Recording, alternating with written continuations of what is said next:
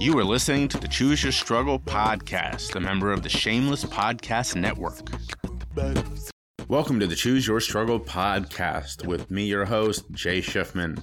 On this show, I interview people with lived and learned experiences on the subjects of mental health, substance misuse and recovery, and drug use and policy, but occasionally we talk about other subjects as well. Today's Monday Motivation episode is me alone talking about Michael Pollan's new book, Your Mind on Plants, and why, if you're only going to read one book about drug use this year, it shouldn't be this one. But first, Kid Mental, let's go. Things ain't always gonna go our way, but you always win when you just struggle. And some battles yesterday, but today is for a new. You just struggle, and don't worry about what they say, cause you can always win when you just struggle, and you can bounce back just as Jay. Come on to just. Just struggle. Choose just struggle. In June of 2021, I accomplished something that is all too rare for those with lived experience. I told my story and made my call for change from a TED stage. The fact is, our society puts too much emphasis on those with learned experience. You know, the person who spent 20 years researching something. And that's okay because those voices are incredibly important. They provide the information that the rest of us run with. But we can't minimize the voice of those who've actually lived these experiences. That person doing research can't tell you what it really feels like to go through withdrawals, and they shouldn't want to. We need all voices at these tables. So, if you're looking for someone who actually has lived these experiences, who can talk about struggling with mental health and substance misuse, who can talk about what it really feels like to go through addiction, who can speak eloquently about the war on drugs from both a learned and lived experience, reach out to me. And if you're looking to create a more complete experience, a roundtable or whole cadre of speakers, I can bring numerous people with me who have experiences that are unlike mine and unlike anything else that you've heard. So reach out to me today and let's create a complete learning experience for your office, your club, your school, or anywhere else because these voices need to be heard and these lessons can create change today. Reach out and let's all choose our struggle. Thanks for sharing the podcast with your friends. If you're listening on Apple, please rate and review or check out the review link in the show notes. And don't forget to subscribe wherever you get your podcasts.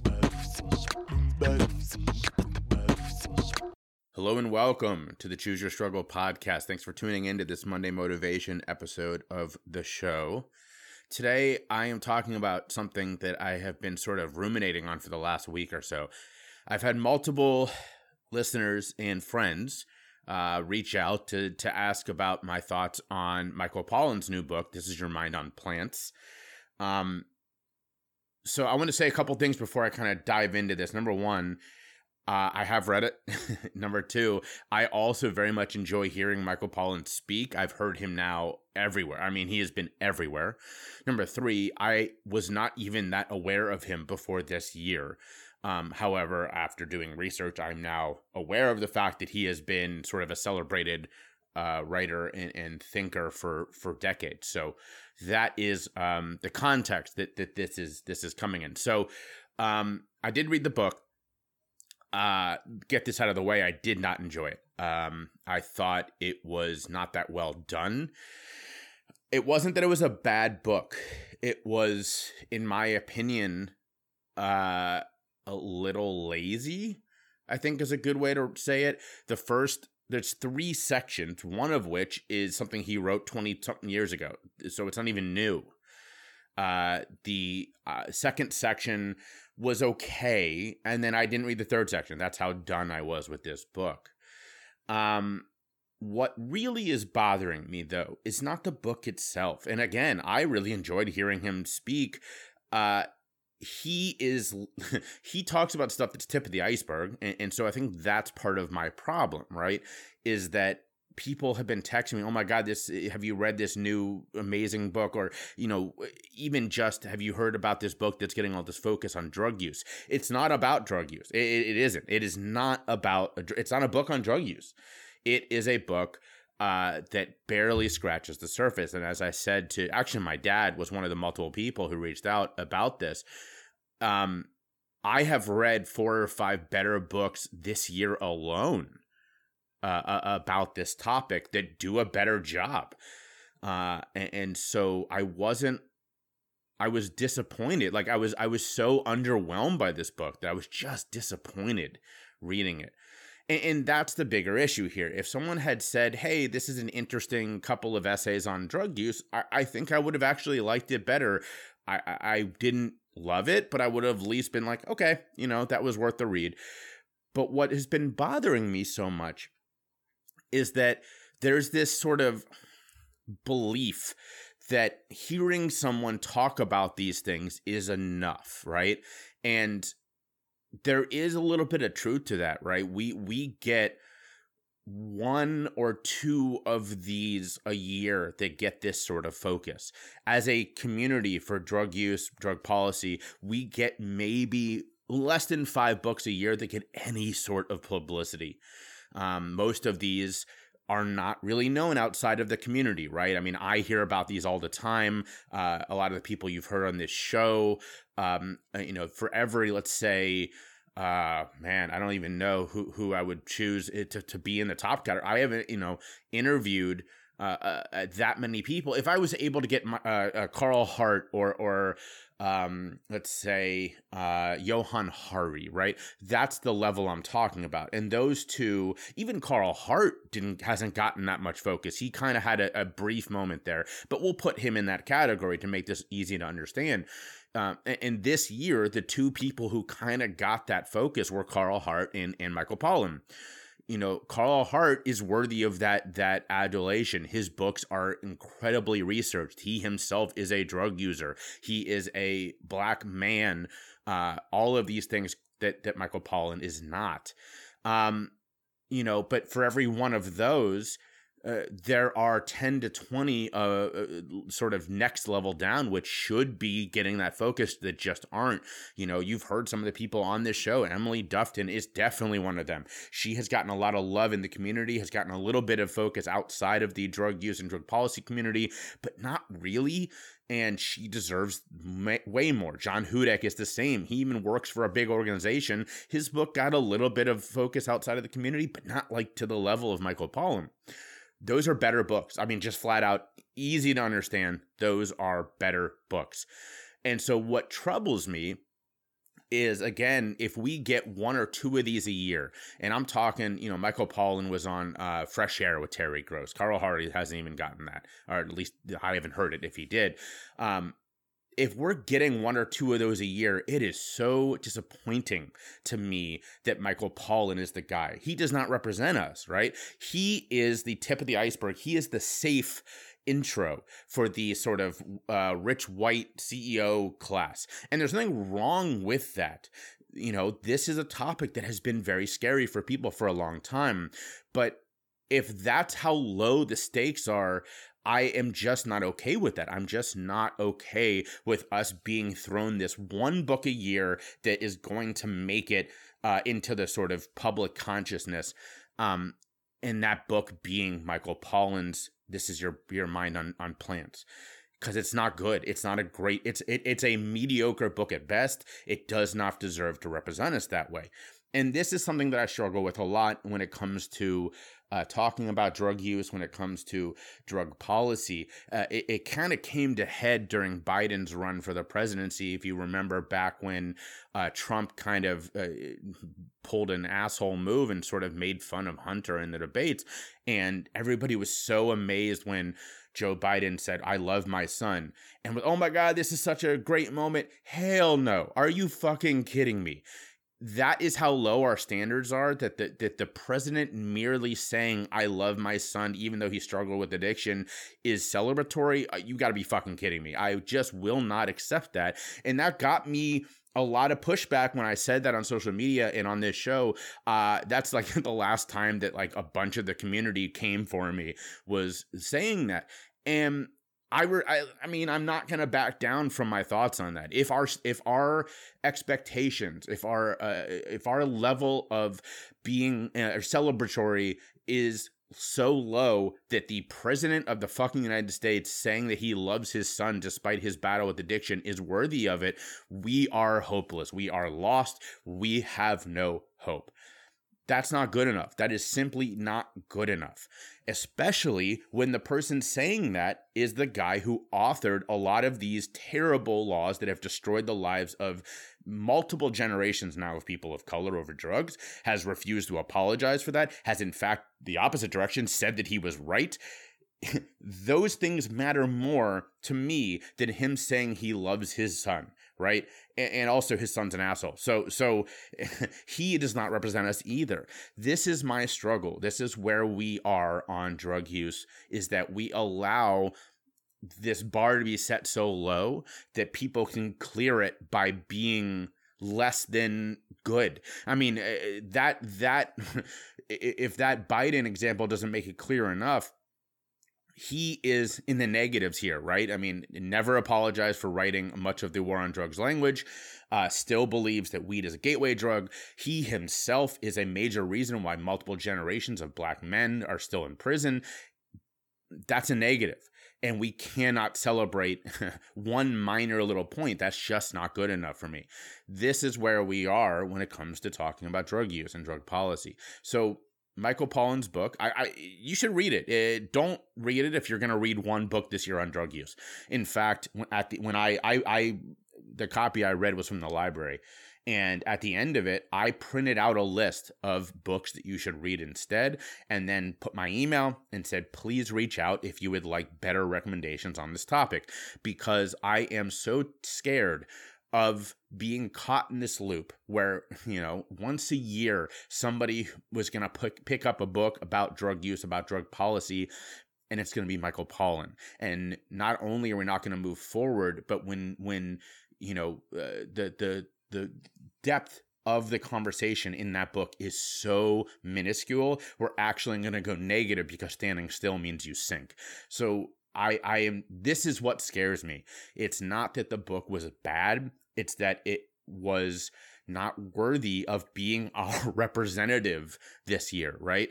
If you're going to read one book on drug use or drug policy this year, make it Carl Hart, make it Johann Hari, who no, he is not. Uh, uh, you know, he is also a white man, but at least he's a drug user himself. At least he did his own research. I mean, this this book by Michael Pollan, much of it is him talking to other researchers. That's not interesting to me. Why? Why is that worthy of praise? Where is him getting off his couch and doing it himself? Where is him going into, as, as Johann Hari did, Johann Hari embedded with, you know, people who sell drugs. Johann Hari uh, actually went down and interviewed drug cartel members. That's the level of, of research that needs to be celebrated. Not, hey, I called up another doctor who told me about his thoughts of working in drug use for 20 years. That's not interesting to me. You know, yes, guys like Gabor Mate are incredible. And by the way, if you're going to read one this year, check out In the Realm of Hungry Ghosts because Gabor Mate actually does his own research. He actually works with drug users. He himself has has had experiences of addiction. That is the level that should be celebrated. And you know, he's reached a little bit of consciousness outside of the community, but not to the level of Michael Pollan. That's my struggle. So the issue here is less the book itself. The book is fine. It's a collection of essays. Um, it, it's a quick read. So if you're going to read multiple this year, sure, put it seventh, eighth, ninth, tenth on your list. But the fact that you know, of the people who've reached out, one of whom this is what he does, and so we actually had a really good conversation about. He he, you know, like me, does drug drug use, drug policy all time, all, all the time. That's fine. For for guys like us who do this this book is is worthy of your read. If you're to read multiple this year sure put it on your list. If you're choosing one book to read on drug use drug policy drug users uh, and this is your choice i'm disappointed because in that in that moment you're not actually doing your own research you are simply taking what you've heard on fresh air. And by the way, I am have been guilty of this. Right, uh, a, a, perfect example. A couple weeks ago, a couple months ago, I read a book about the Second Amendment. Amendment. It was the one book on drug policy or on on gun policy I read this year. It wasn't good. Um, and the only reason I even checked it out at all was because I heard the author on Fresh Air. Uh, halfway through, I stopped. Uh, it was, like I said, it was really a poorly written book. I returned it and I now have a different book on my uh, to read list. So that is what I would challenge you to do if you look back at your your reading list of this year and by the way if you don't actually keep a reading list i recommend you do it. It's a really good way to kind of know how your year went know what your interests were this year. Um, obviously mine is like 75% books about drug policy and star wars books it's same as last year. But if you look back and you go, wow, I only read this one book on this topic, let me think for a minute. Let me do some mindfulness. Why did I read that book? Well, it's because it was recommended to me by, let's say, Fresh Air. Remember who's not there. Remember as much as I love NPR, as much as I love the New York Times, both of those two things uh, I, I listen to or read every day. I do. Um, they are. they are criminally underrepresenting certain communities. If you look at the people who are interviewed on Fresh Air, an NPR period, it is majority doesn't even cut it when it comes to rich and white. I mean, that's just that's just NPR knows their listeners, I, and I say that as a former board member for an NPR station. They know their listeners. Uh, it is just as majority as you think it is, if not more. I've seen the data. Uh, and so they appeal to that, and, and, and occasionally they'll they'll include sort of what we would call safe alternatives, but they're not out there talking to or representing some of these incredible books that I read and and, and some of the, the amazing people that I've had on the show. Same thing with the New York Times. You know, again, I love the Times, but as as uh, you're wrong about sometimes jokes, it's almost like they pretend they're babies in, in the name of of um, journalistic integrity, where it's they will willfully ignore certain things that we all know to be true just because somebody claims it's not true, and, and in doing so, they underrepresent certain communities. Again, they know their their audience, so if your represent if your your recommendations are only coming from those places on certain topics know that you are missing a lot of voices. Know that you are not actually hearing in many cases the truth. Michael pollan's book has very little truth in it. You know these are there's ideas there is his own truth, there is a researched truth, but Michael Pollan isn't out there talking to a lot of drug users. He's not on the street in Baltimore like Johann Hari. He isn't um, like David Poses, who's who's coming on the show in a couple weeks, uh, writing about his own experience uh, with with misusing heroin, which was one of the best books, books period, that I've read this year. Probably the best uh, uh book about drugs I've read this year. You're gonna hear me gush all about it in a couple weeks when he and I are chat for this this show. Um, but his book, The Weight of the Weight of Air, is is one of the best books you will read. Uh, and, and and I say that as a guy who reads a lot of books, I was so blown away by this. David's not on the New, in the pages of the New York Times. David's not on Fresh Air with with, with Terry Gross because it's too real. Uh, that's just the only way to put it. It is too real for those places. It is too much a poke at this nice little bubble that these places kind of present for us. So again, just know if you're reading Michael Pollan's book, you are are getting a very small glimpse into this world, and it would be the equivalent of right, uh, uh, reading a book by somebody whose grandmother had cancer, and so then they talked to one cancer doctor and thinking that you understood cancer. And no one would ever say that because we understand that about cancer. And yet, I've had a couple people be like, wow, I learned so much from this book. And I, I got to tell you, that scares the crap out of me because uh, it, again, it's not that there were untruths in there. Uh, there just wasn't a lot of truths, period. Uh, this was very surface level. This was very academic. This was not a real book. So I just, I, I, I, I this is a little ranty, but my point here is to be conscious of what you are being uh, shown, right? And know that there's a reason that this one got all of this focus. Uh, and, and, and like I said, I've I enjoy Michael Pollan when I hear him. He's a very thoughtful and interesting guy. The book was only mediocre, but know that he is seen as safe. He is not going to rock the boat too much. You know, he might, uh oh, tip it a little bit. He suggested at one point we should all grow poppies. And I like that idea. I, I did. I, I was like, huh, I could look into that. that is a sort of uh, shaking the boat, but he is not going to upend it the way that we need to on this topic. And that's what scares me. So reach out. I would love to hear from you. If you read it and you liked it, um, I, I want to talk to you. If you read it, you liked it, and you went, okay, my interest is piqued. I want to read some real books. I want to go deeper on this topic. Please reach out. I would love to hear from you. I have, I'm looking at them as I record this, uh, literally three shelves full of drug uh, books about drug policy, uh, drug use. Um, how about the new Jim Crow right off the bat? If you have not read that, read the new Jim Crow. Uh, that is that is so far above Michael Pollan uh, that Michelle Alexander is going to squash him with her her feet. Um, so so check that one out. Uh, check out you know uh, even something like Dreamland or Dopesick, which are books from a couple years ago, which are not perfect by any means, uh, but they sort of do what Michael Pollan tries to do, but better. Um, check these out and reach out to me. I'd love to hear from you. All right, choose your struggle.